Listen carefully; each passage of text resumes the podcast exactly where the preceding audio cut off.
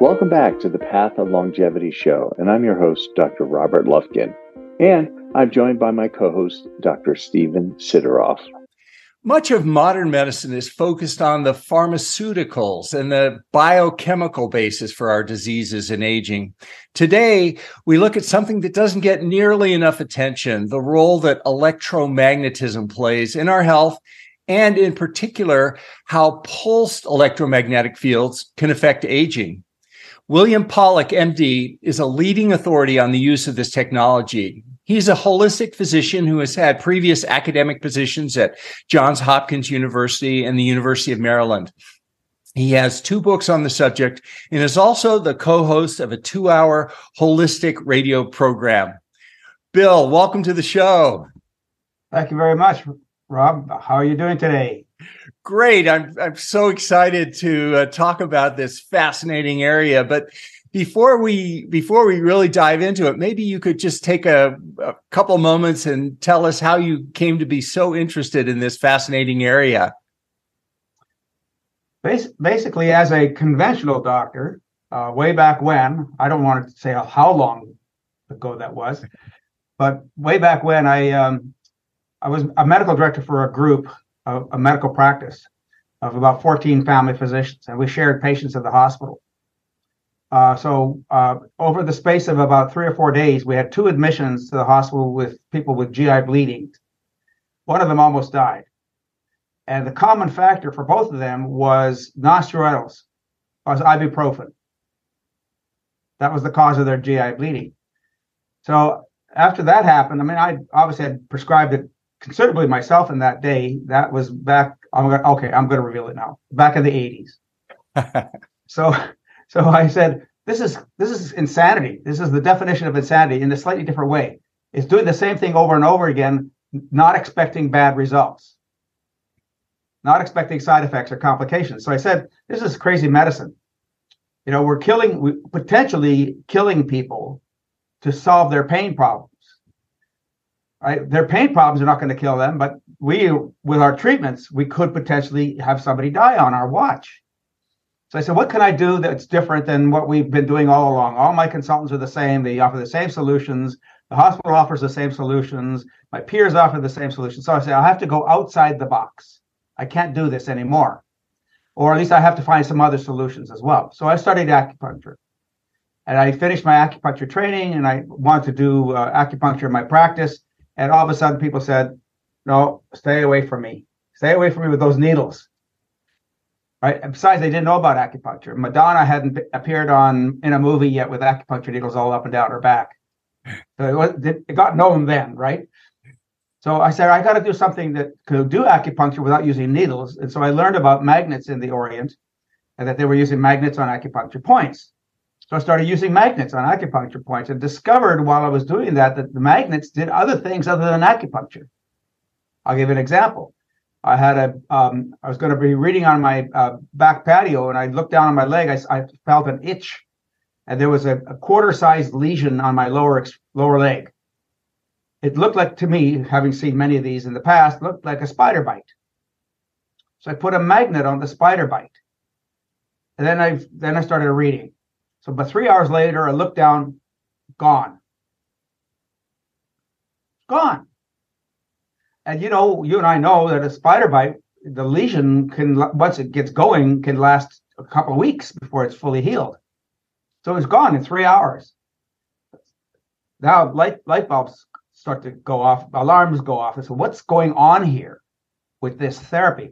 So I started doing a lot of research and investigation about what magnets were doing in the body.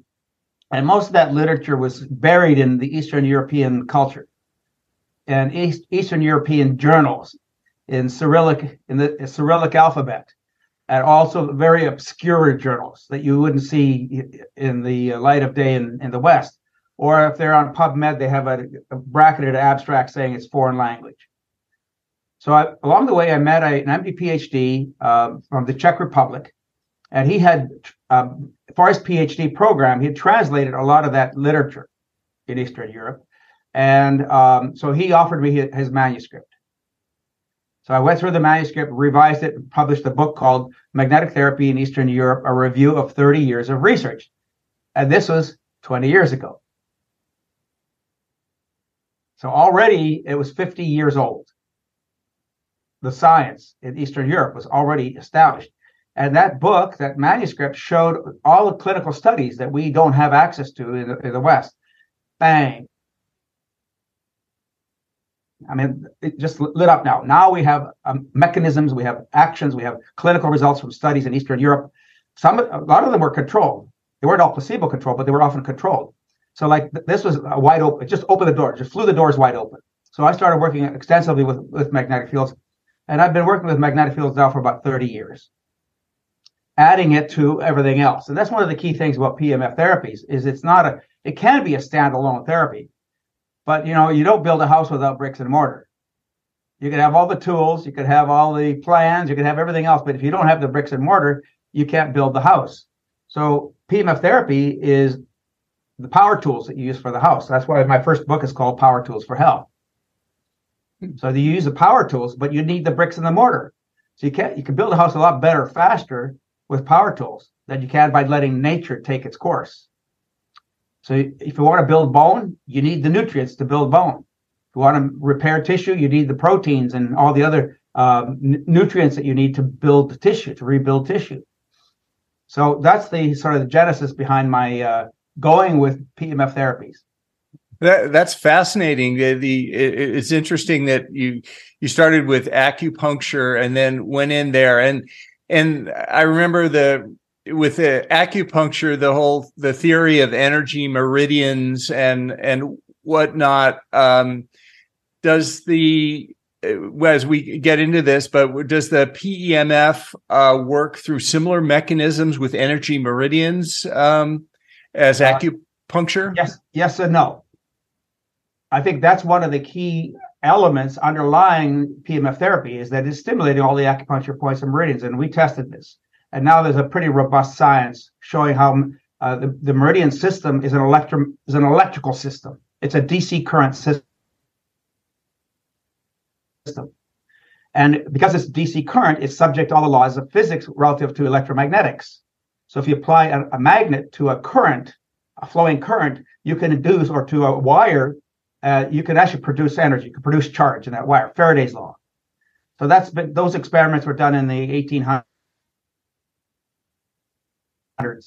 So that science is pretty well established. So PEMF therapy interacts with the acupuncture system, but it does a lot more than that. So in my first book, uh, my second book actually, uh, the Power Tools book, I outline about 25 different actions of magnetic fields and provide scientific references to support those actions. So there's a lot more going on than that acupuncture system. But if you have an acupuncture process going on underneath anything else you're doing with it, hey, that's a bonus. Yeah. Oh, absolutely. Well, before we we dive into this area and get into these these interesting details, maybe you could just take a moment and tell us um, for our audience who may not be familiar with this, what is an electromagnetic field and uh, how does it work? So maybe one way to talk about that is some, an elephant that's in the room, and that's EMFs, and everybody's worried about EMFs. And aren't electromagnetic fields the same? All of them the same? And the answer is no. So the magnetic fields that we're using for therapy are very different than EMFs, which actually I call environmental magnetic fields, but they're electromagnetic fields that are essentially environmentally based. So there's two ways of producing a magnetic field. Well, three ways. One is a static magnet, the fridge magnets. That's not a time varying, that's not a field that's in motion. So fields in motion are much more dynamic than a field that is static, that's just sitting there. So the two types of uh, uh, PEMFs or EMFs that are in motion are the the uh, microwave EMFs. So r- radar, television, radio, they're broadcast into the environment. They just keep going. They don't stop. That's called open loop. And then when you when you t- pass a current through a wire, automatically through laws of physics, Maxwell's equations, you generate a perpendicular magnetic field around that wire, the flow of current in the wire. And that's called the right hand rule. So my thumb is the current flowing through the wire. And so the magnetic field around that is my, my fingers, and they're perpendicular in a clockwise fashion. So what happens then, every time the current pulses, you produce a magnetic field. So this magnetic field goes out and calls back, comes back in again. Goes out, comes back in again. With every pulse, it goes out and comes back in. So it's a closed loop. It's a magnetic field that's in the coil. It doesn't go out into space and in the environment. Therefore, it doesn't really have a wavelength.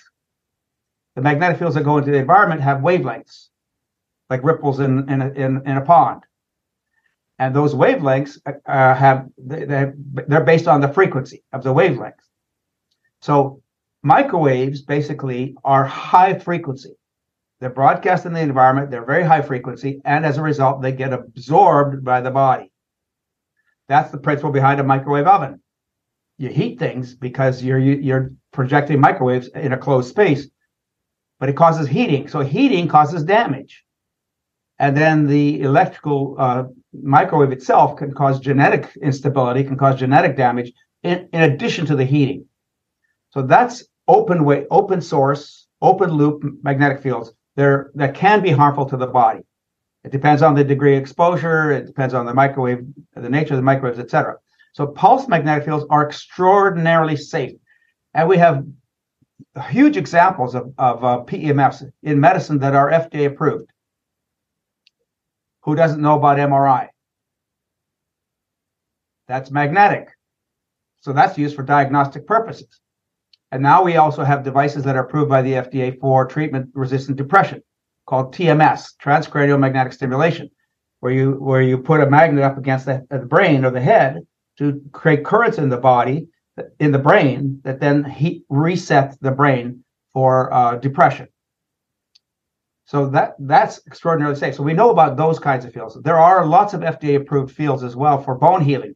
The bone healing magnetic therapy has been out in the environment now uh, approved by the FDA for about 25 to 30 years. So if you take a fracture that won't heal after six months, it's called a non-union. If you take that non-union fracture, even though it's been there for say six or seven years, it's been a non-union for six or seven years, all of a sudden you start stimulating that tissue with all the mechanisms of action we described.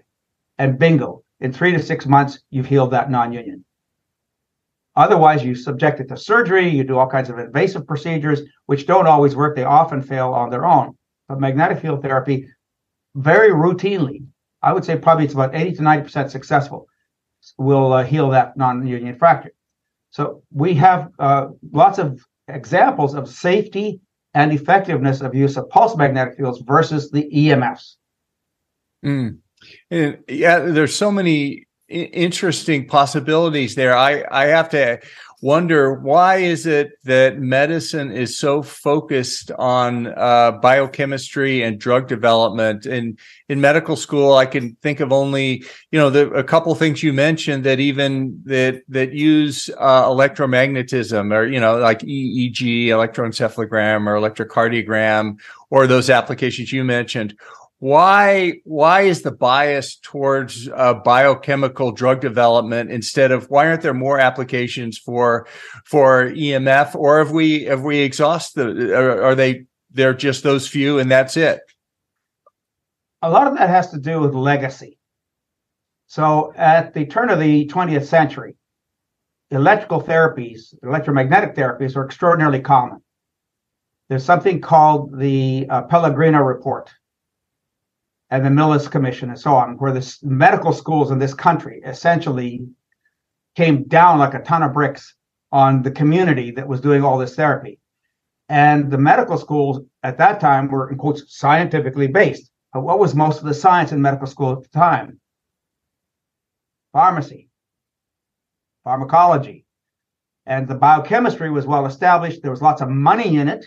And because there was lots of money in it, there were endowed chairs at universities you know, etc. So they they built up a rep, they built up the capacity to do a significant amount of research, and all of that research was essentially pharmaceutical, pharma, pharmacologic. So essentially, they completely suppressed that other aspect that was already growing significantly in the community. And so, in medical schools, all they could teach was um, electromagnetic therapy or electrical therapies in physical therapy part of the curriculum. The only people who could do it and you could teach about or talk about it was a physical, physical therapist. And that was one course that was probably one hour in a course in a curriculum of you know 4,000 hours of teaching. I see. So how do you how do you think magnetic therapy got basically sidelined? But fortunately, we have the science now. We have a lot more science than we ever did back then. A lot of it was hearsay. A lot of it was, you know, it quotes sham. Uh, it was fraudulent, uh, etc. Now, some of it was fraudulent, some of it wasn't. But we lost that legacy of that history. We just completely sidelined it because of the economic interests and the uh, well, let's see, authoritarian interests of medical schools. I, I see. You, you mentioned before TMS is uh, transcranial magnetic stimulation. It's an approved treatment for depression, as you mentioned. Um, is I w- I wasn't clear. Is that an application of PEMF or or or is that a, is that the same as a PEMF just applied yes. to the head then? Yes, it's two coils basically that are applied to the side of the head. And those two coils that stimulate, uh, again, the magnetic fields and they interact with the neurons, which are flowing current themselves, right? And you have all the ions and everything else inside inside the brain. So that generates charge and energy. That that that was actually a transition from something called ECT, convulsive therapies. Well, convulsive therapy, if you've ever been in a convulsive therapy session, this is pretty barbaric. It's electrocuting somebody right? And trying to save them from having a heart attack or breaking bones. So ECT, then this is to replace ECT, much safer and about as effective um, as that. So it's it's really take, it's taking off now significantly that use. Is there a common um, underlying mechanism for the effects of the pulsed electromagnetic uh, fields on the body? In other words, um, for, for, TMS, how does what is the mechanism that how do the electromagnetic fields uh, reduce depression? So, so basically, again, as a reset, electrical reset for the brain, taking off from ECT, but it, that doesn't matter, even though that's the mechanism and that's what everybody focuses on. So people who do ECT basically just follow the the book, read the manual and they don't think about why and how and whether it can be used for other things. But clearly, there are people using it for a lot of other things besides depression. And the same thing applies to uh, a lot of things we do in medicine, including the bone healing devices. The doctors who prescribe those just say, "This is what the FDA said I could do. This is what it's going to do, and that's all I'm going to think about."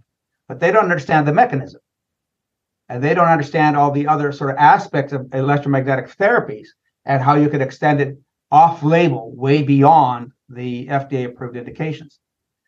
So every pulse of a magnetic field into the body is creating charge in the body. There's essentially two sets of mechanisms going on with magnetic fields, uh, basic actions. One is the frequency aspect of it, and the other is the electrical aspect. As a magnetic field passes into the tissues of the body, based on Faraday's law, it generates a current. It generates charge because every tissue of the body, every cell in the body is all electrolytes. I say the body is basically a bag of electrolytes. It's not even saline, it's electrolytes. So we are an electrolyte soup. And because it's electrolytes, those charges are constantly moving. So we have 100,000 biochemical processes per second in our cells and our bodies. So that's a lot of dynamic movement. A lot of that is electro electrolytically, electrochemically, and electromagnetically driven.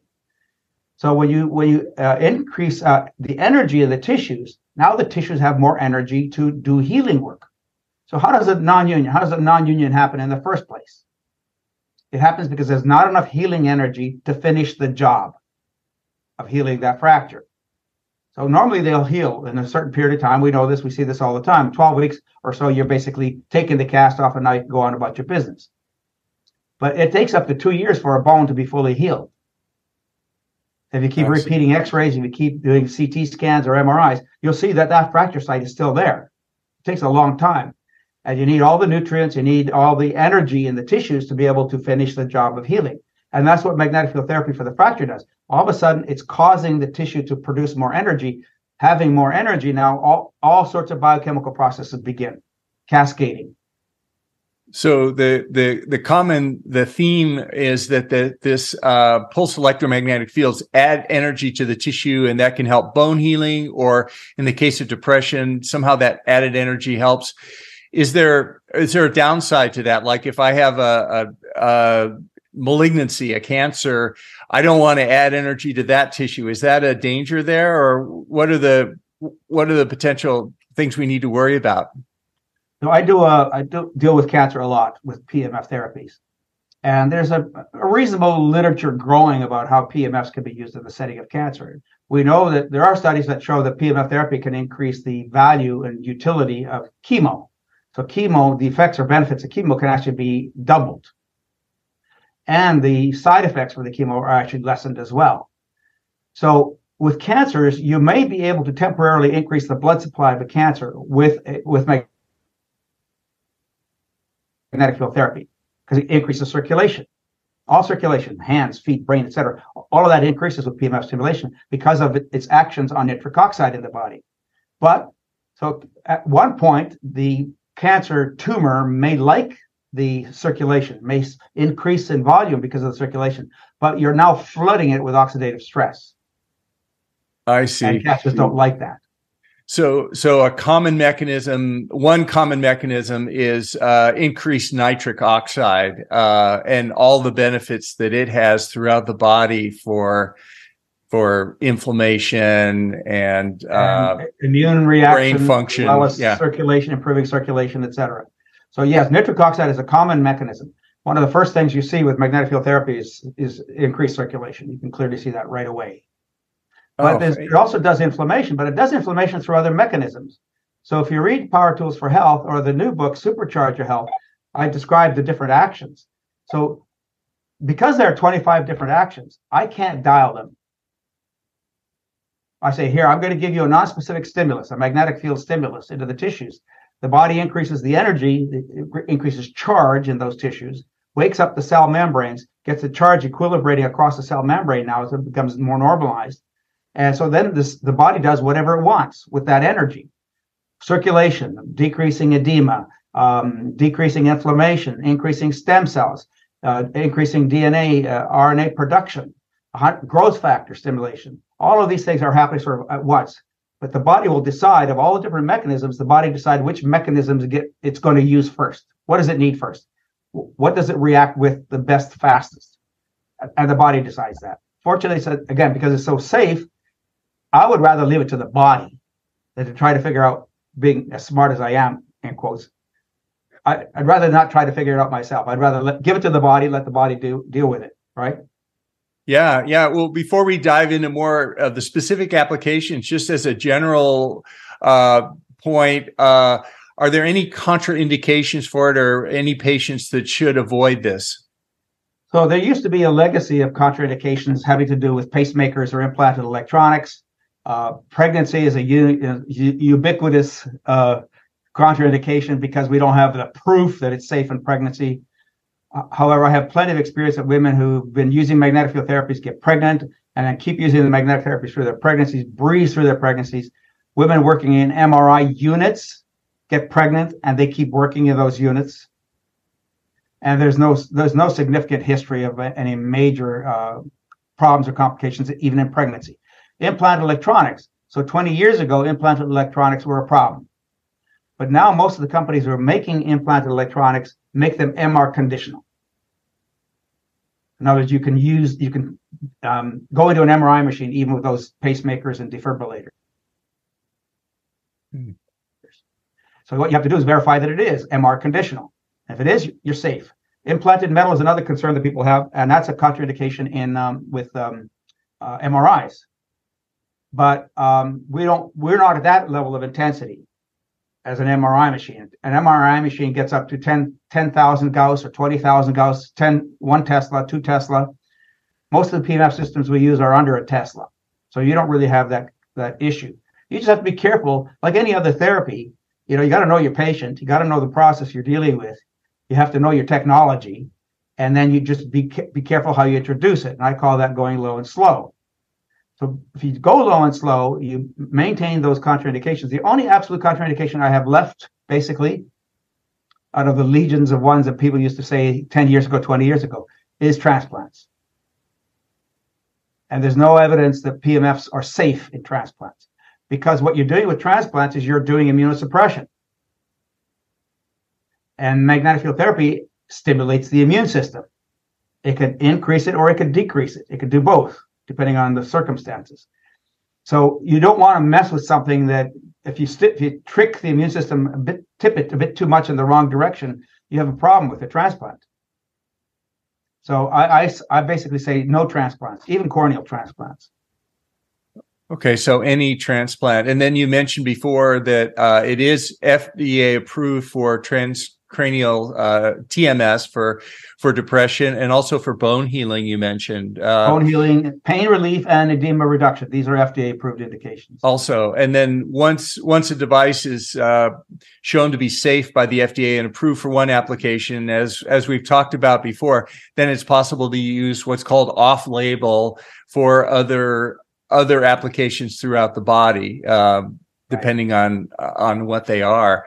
Um, let's let's take a moment here and and talk about longevity, and because there's some fascinating applications of this technology to longevity. Before we before we dive in, could you take a moment and just tell us? Uh, kind of your working definition of longevity. What is longevity? Why do we age? Because uh, everybody everybody seems to look at it from a slightly different perspective. It's it's interesting. Even uh, all our experts all look at it a little differently. Um, again, bricks and mortar. If you don't have the bricks and mortar, you can't you know keep the house going because there's entropy. No matter what we do, we're losing energy over time. I was invited to uh, do a poster presentation at a SENS conference in Cambridge, England, UK.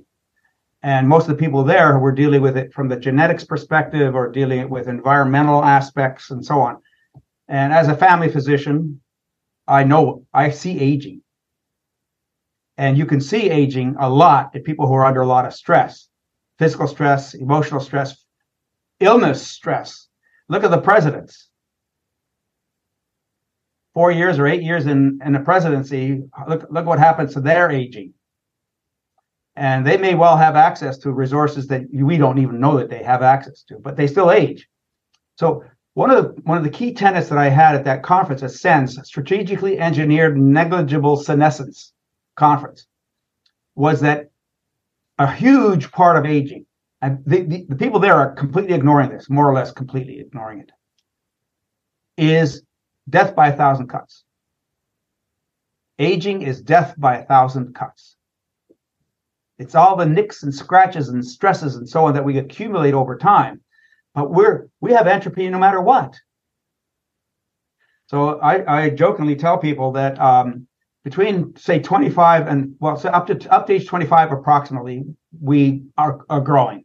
As we're doing more repair than we're doing breakdown. Right? So typically what we want, like this pen, we want it to be a flat line. Well, that doesn't happen. Maybe maybe occasional characters in history that could have happened. Maybe some yogis. But they're very special people yet, right? Yogis.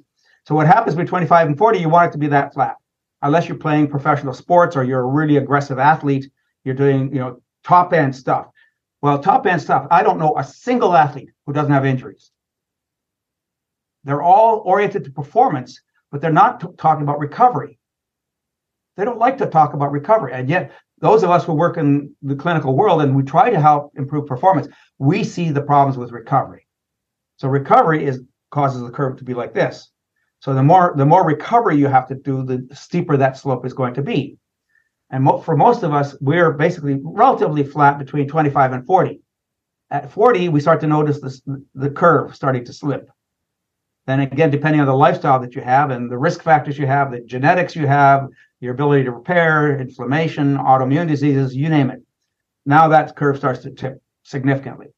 So PEMF therapy applied on a daily basis, going back to the, the idea that we have 5,000, 100,000 biochemical processes per second in every cell of our bodies. What do our bodies need to maintain 100,000 biochemical processes per second? It needs help. It needs energy. And what we're doing is when you have surgery, when you have an appendectomy, what does a surgeon do to help you to heal from it?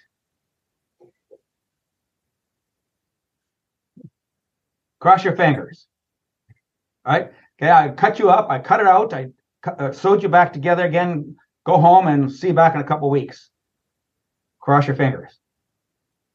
So what we're doing in medicine, typically and generally in health, we are taking things for granted. So what does that do? It leaves things to chance. So what we're trying to do with longevity management, if you will, anti-aging, is to remove chance.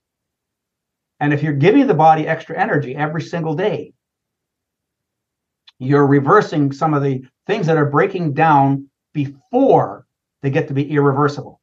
So I use a concept called the cell injury model.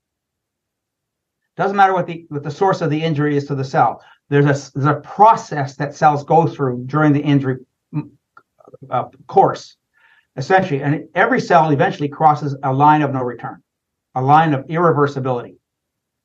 And in medicine, what do we use to figure out whether you've got an irreversible injury in cells or tissues? Well, we look at it, we can see it, or we can feel it, or we can we can see that you're not moving your arm right, um, right? Or you do biochemical testing, or you do microscopic evaluations, you do biopsies. This, these are how you find out that there's processes going on in the cell that are going to cause that, that, that body to be stressed, another stress on that body, which then increases a, a process of aging, accelerates. So PMF therapy removes a lot of that 25 mechanisms. Very easily done, right? Safe, uh, another example is I had a little child, three-year-old child, that cut off the end of her thumb in a door jam. Fortunately, the father called me before the surgeons had at it. And I heard about the fact that, like Bob, Bob um, Beck's um, uh, salamander studies, you have the ability to regenerate to point. So a three-year-old has a strong ability to regenerate. So we had them reattach it before they did anything else. And basically the, the reattached part becomes a bandage to the damaged tissue. Three, an hour and a half to three hours a day of PMF therapy, portable battery operated machine. 12 weeks later, she's regrowing her thumb, is, re, is regrowing her nail. Wow. Completely regenerated. And that's, that's a low level, low intensity PMF system, an hour to an hour and a half a day. Now, maybe a 50 year old or a 70 year old is going to have to take seven or eight hours a day or longer to be able to achieve similar results, if possible. So, to to summarize then about longevity, the PEMFs add uh, energy to the system, which limits entropic repairs and senescence and, and, this sort of thing in some in some fashion. Then, so um, do you do you have patients that are using this for longevity now? Are there are there clinical regimens developed for this or is this still experimental at this point? No it's not really experimental. So what what drives most people to pmf therapy why they're willing to pay put out the money for it because it's an investment. Most of the most effective pmf devices uh, are, are not inexpensive. You're not going to spend $25 there are pmf devices that are throwaways that are $25 but they're very weak and they're not going to do much for you. There are lots of whole body PMF systems being sold in the community that are that cost upwards of six thousand dollars, but they're very low intensity, and so the research doesn't shows that they don't work that well. I just read a paper, actually, a study done in I think it was Brazil, where they use a very low intensity PMF system for MS, and they were doing about half an hour to an hour a day of treatment and found virtually no benefit. And yet we have we have studies with devices like the TMS devices, higher intensity machines, um, and there are studies on MS with TMS devices that show significant benefits. So the intensity of the magnetic field is important because you have to generate enough charge in the body, and then you have to account for like dosing, like radiation dosing. When we're doing radiation, we have to dose the radiation based on the depth of the tissue that you're dealing with. Well, magnetic field therapy has to be dosed like that as well. So we we know that we can produce a lot of changes in the body, and you just have to do it regularly. So the big problem that most people have is they don't do it regularly. They go in for a treatment and they think they're done. But you got to be doing probably the dosing I recommend, and ultimately it's going to be dependent on the person and their starting point. If you're 75 and you've got three organs failing, well, you've got a different starting point than you're 45 and very healthy and exercising reasonably and not being a, an over the top athlete, then you've got a, a, better starting place and you may not need as much therapy. But if you have a health condition, you're going to have to treat that health condition. But if you're treating that health condition you got a piece of equipment already. And if you got a piece of equipment already, now what's it going to do for the rest of you? Never mind that the problem that you rode the horse in on, right? So magnetic field therapy is ideally should be thought of as not only a problem solver, but also health maintenance in terms of anti-aging, anti-inflammation, and so on. Yeah, yeah. I mean, I, I, it seems like there there are many values there. Have there been studies where it's been used for for longevity, either in animals or humans, uh, specifically for longevity? And, and what have those shown? Um, most of those studies have not been done for longevity. Most of those studies that are that have exposed, say, animals for hours a day, twenty four hours a day, even uh, they, there are uh, animal studies like rats and mice and so on there are studies in um, in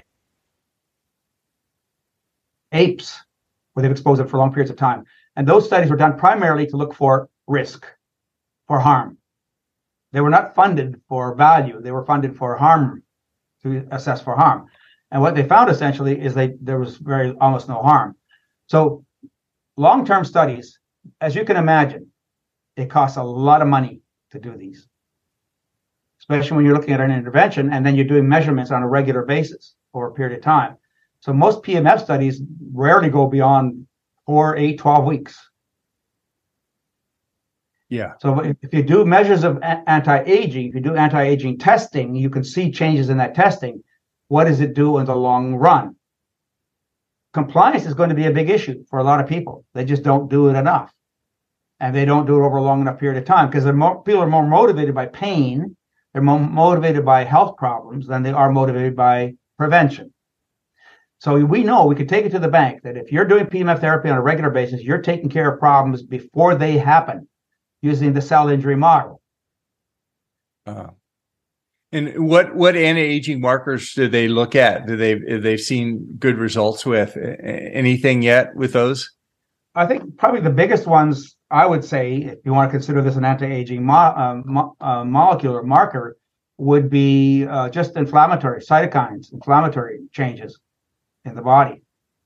So if you can if you can show reductions in CRP, for example, if you get a 50 50 year old person who comes into the office, and they got a CRP of three, their cholesterol may or may not be elevated, but their CRP is slightly elevated. Well, you can with PMF therapies, along with the nutrition, along with other things that you should be doing anyway, you start to see the CRPs coming down, and that's so, that's routine. Oh, okay. And so, so let's say if we, if for our audience out there, if we had a let's say a sixty year old or seventy or seventy five year old patient with with no no medical conditions, and money was not an object, what would be the optimal or the ideal longevity protocol they should use uh, with with uh, PEMFs? Like, uh, what would that right. look like? That's, that's a really critical question because one of the most important aspects of aging, of course, is inflammation. There, there is no health condition that I, that I really know of that doesn't have some kind of inflammation attached to it. And of course, just being alive, you have a inflammation. So you need a magnetic system that's going to be able to deal with that inflammation. Again, dosing becomes important. So if you, the ideal dose has been found for increasing uh, for increasing uh, fighting uh, inflammation is using the adenosine receptor. To stimulate the adenosine receptor optimally, you need 15 Gauss at the receptor site. And if you're doing 15 Gauss at the receptor site, like dosing and radiation, you have to calculate the dose that you need for that receptor for reducing inflammation. So therefore, you're going to need a magnetic therapy device typically of around 4,000 Gauss and, and even higher because there's almost no risk with the magnetic fields. They pass through. If your body doesn't need it, it, it ignores it essentially. So um, you got to get the right piece of equipment. You got to use the right amount of time. I recommend typically a half hour twice a day with the right piece of equipment and not having to deal with other health issues that you try to cope with at the same time. So half an hour a day of a, of a device that's going to be at least 4,000 Gauss. The biggest problem that people make buying PMF, PMF equipment, including clinicians, is they don't know what the Gauss of their equipment is. They don't know what the intensity level of that equipment is. The multi-level marketing companies never tell you. There are companies that sell a lot of machines to a lot of doctors for $35,000 and they won't tell you what the intensity is. Hmm. Hmm. So if you don't know the intensity of your equipment, you don't know what you bought. Well, they say, well, we get muscle contractions. Okay, that's that's good, and it's probably going to be a fairly strong machine. But then you can't do that dose calculation that I mentioned to determine that you got the right dose. So fortunately, you're not going to waste. You're not wasting your money for the most part. But most people tend to underbuy. They tend to buy it based on cost. They don't tend to buy based on effects. Yeah, we always like to ask our our experts uh, what they choose for themselves for longevity. Uh, do you use uh, do you use that on yourself every day? Um, so yes, I have a whole body anti uh, aging system on my bed, but it's not strong enough. But it, it's it's one component, and then I do uh, magnetic therapy under my pillow for sleep it keeps me asleep all night long. And as we get older, we don't we don't sleep quite as well. Um, and also, I have a history of, of belly issues, diverticulitis, diverticulosis. Uh, I had a, an elective uh, partial colectomy, uh, cecectomy. So I'm I'm treating magnetic field therapy every day to prevent any issues that may come up as a result of that. And those devices are between 200 to 1,000 uh, Gauss each. I see. And and in, in, addition to the electromagnetic therapy, do you um, would you share any choices you've made as far as lifestyle that you do for uh, or supplements, or uh, are you taking rapamycin or metformin or nope. any of these? Uh, no, I walk three hours a day with my wife every morning, and I call that uh, marital therapy. So that's good for her and for me. And then I have a, a bunch of supplements. I eat more or less a Mediterranean style diet. Um, I do a little bit of fasting, but not that often. I should be doing more, clearly. Uh, I maintain a very positive attitude. I'm hopeful and optimistic. Uh, and those are extraordinarily important because obviously, the, if you the more weight you got on you emotionally and psychologically, that's another sort of stressor on the immune system. Not to mention your spirit and so on. Um, so you have to do a combination of things. You can't build a house without bricks and mortar. You need supplements, and I do a boatload of supplements. Uh, and what different types? Any just in general? Um, one of the two that I've added recently that really helps with aches and pains um, is uh, PectaSol, and I'm doing about two grams a day of PectaSol. Um, I'm also doing high dose melatonin. And I was introduced to that by somebody who was talking about the, the latest knowledge about melatonin and how important it is in every cell of the body. It's the it's the most it's probably the oldest antioxidants in in uh, in biology. Even salamanders and lizards have make uh, a lot of melatonin, and every cell needs it because it's a free radical free radical scavenger as well as an antioxidant. And if every cell has enough of that, then you know again you maintain you maintain you ha- you help to fight against entropy. By, but you got to do it every single day. Yeah. And then I do vitamin D3. I do again uh, vitamin C, broad spectrum um, um, vitamins, um, microbiome management becomes important as well. Yeah, there's so many things happening now in the longevity space. I have to ask what, um, other than what you're directly involved with in electromagnetic fields is what are you most excited about that you've uh, read about in the longevity space or that you're familiar with? Um well what i'm digging into right now the, the latest sort of piece of uh, work that i'm working with with relative to magnetic fields but it's not just magnetic fields is the concept of uh, ischemia and reperfusion and so what happens is that with a lot of chronic illnesses, including chronic fatigue syndrome, uh, ischemia, hypoxia is variable throughout the body. We tend to think of hypoxia as being being choked to death, and you know you, you can't you, you don't deliver enough oxygen. But tissues with inflammation and with swelling, with edema, are hypoxic, and that could be the brain. It could be the, the thyroid. It could be the uh, pituitary. It could be the adrenals. It could be the gut. So if you have chronic inflammation in your gut, there's a good chance you have some hypoxia going on in your gut as well that, that's layered into all that other problem. So if you can improve the hypoxia, but you but ischemia reperfusion is a problem because if you flood the tissue all of a sudden that's ischemic or hypoxic with circulation, then you increase oxidative stress. So that's a consequence of doing that. But you have to do that. You have to climb the mountain to get to the other side. You're going to huff and puff, right? you're just going to have to deal with that to some extent. So that's the latest information that I'm getting is reperfusion. Yeah, you you have a, a wonderful website with a depth of information and a lot of videos and access that people can access to, and also uh, the podcast that you you've done over the last two years. Uh, perhaps you could share with uh, our listeners the best way for them to get in touch with you on social media or through your website, and also the podcast. Well, obviously, watching the podcast becomes important. As you said, the website drpawluk.com, has a huge amount of information. Um, I'm not interested in people who are curiosity seekers. If you haven't read my books, if you haven't read through my website, if you have curiosity, then email us info at drpawluk.com. But don't email for something that you haven't done your own work with. I don't want to be teaching you something you could do on your own time. You should be using me as an expert resource for a problem that you can't solve yourself. So I do consultations with people. I have a team of uh, clinicians as well who are also doing consultations. So if you want a consultation about what's the best piece of equipment for you, I don't want to give you vitamin advice. I don't want to give you supplement advice. I do that, but I don't. That's not what I'm here for. That's why we're talking, not because I know about supplements or PectaSol. Some there are other people who are more expert at PectaSol and melatonin. So if you want consultations and you're serious about your health, you're serious and you're willing to make an investment, and I'm not talking about a thousand dollar machine. The best machines, like the four thousand Gauss machines that we're talking about, are going to cost you six, seven thousand dollars. That's an investment in your health, and you're going to get the best results. Uh, I, I sort of jokingly tell people at the end of my consultations is that the, now the biggest problem with magnetic field therapy, the biggest side effect and risk with magnetic field therapy, is the urge to put on a cape. I said you can wear as many capes as you want. You can have as much urge as you want. Just don't try to jump over anything tall.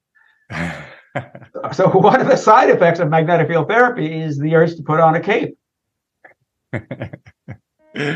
that's that's beautiful. Well, Thank you so much, Bill, for spending an hour with us today and, and helping us understand uh, electromagnetic therapy and some of the, the fascinating possibilities for, for longevity. Thanks again, and, and thanks so much for the work that you're doing. You're very welcome. It's very enjoyable. It's always fun to, have, to help people get better. This is for general information and educational purposes only, and it's not intended to constitute or substitute for medical advice or counseling. The practice of medicine or the provision of healthcare, or diagnosis or treatment, or the creation of a physician patient or clinical relationship. The use of this information is at their own, uh, own user's risk. If you find this to be on the value, please hit that like button to subscribe to support the work that we do on this channel. And we take the, your suggestions and advice very seriously, so please let us know what you'd like to see on this channel. Thanks for watching, and we hope to see you next time.